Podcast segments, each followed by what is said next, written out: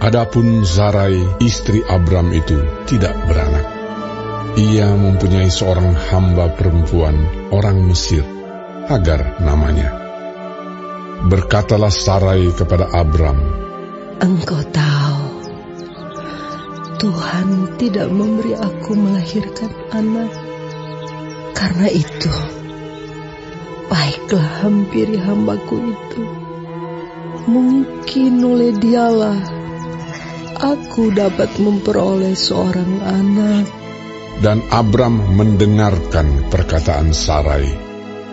Jadi Sarai, istri Abram itu, mengambil Hagar, hambanya, orang Mesir itu, yakni ketika Abram telah sepuluh tahun tinggal di tanah Kanaan, lalu memberikannya kepada Abram, suaminya, untuk menjadi istrinya. Abram menghampiri Hagar, lalu mengandunglah perempuan itu. Ketika Hagar tahu bahwa ia mengandung, maka ia memandang rendah akan nyonyanya itu. Lalu berkatalah Sarai kepada Abram, Penghinaan yang kuderita ini adalah tanggung jawabmu. Akulah yang memberikan hambaku ke pangkuanmu. Tetapi baru saja ia tahu bahwa ia mengandung. Ia memandang rendah akan aku. Tuhan kiranya yang menjadi hakim antara aku dan engkau.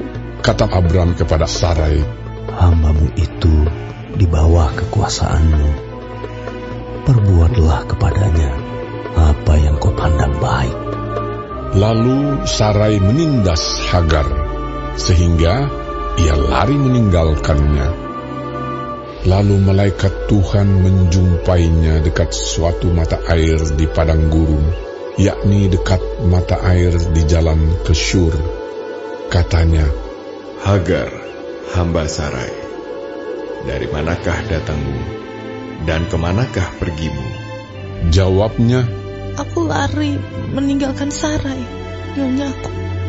Lalu kata malaikat Tuhan itu kepadanya, Kembalilah kepada nyonyamu. Biarkanlah engkau ditindas di bawah kekuasaannya. lagi kata malaikat Tuhan itu kepadanya, Aku akan membuat sangat banyak keturunan, sehingga tidak dapat dihitung karena banyaknya.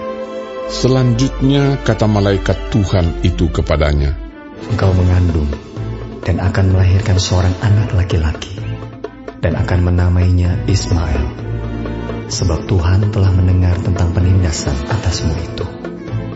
Seorang laki-laki yang lakunya seperti keledai liar. Demikianlah nanti anak itu. Tangannya akan melawan tiap-tiap orang, dan tangan tiap-tiap orang akan melawan dia. Dan di tempat kediamannya, ia akan menentang semua saudaranya.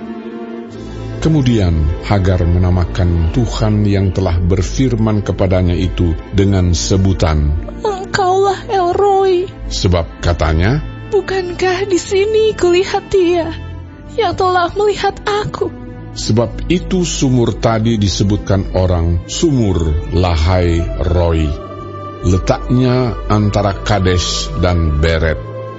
Lalu Hagar melahirkan seorang anak laki-laki bagi Abram, dan Abram menamai anak yang dilahirkan Hagar itu Ismail. Abram berumur 86 tahun ketika Hagar melahirkan Ismail baginya.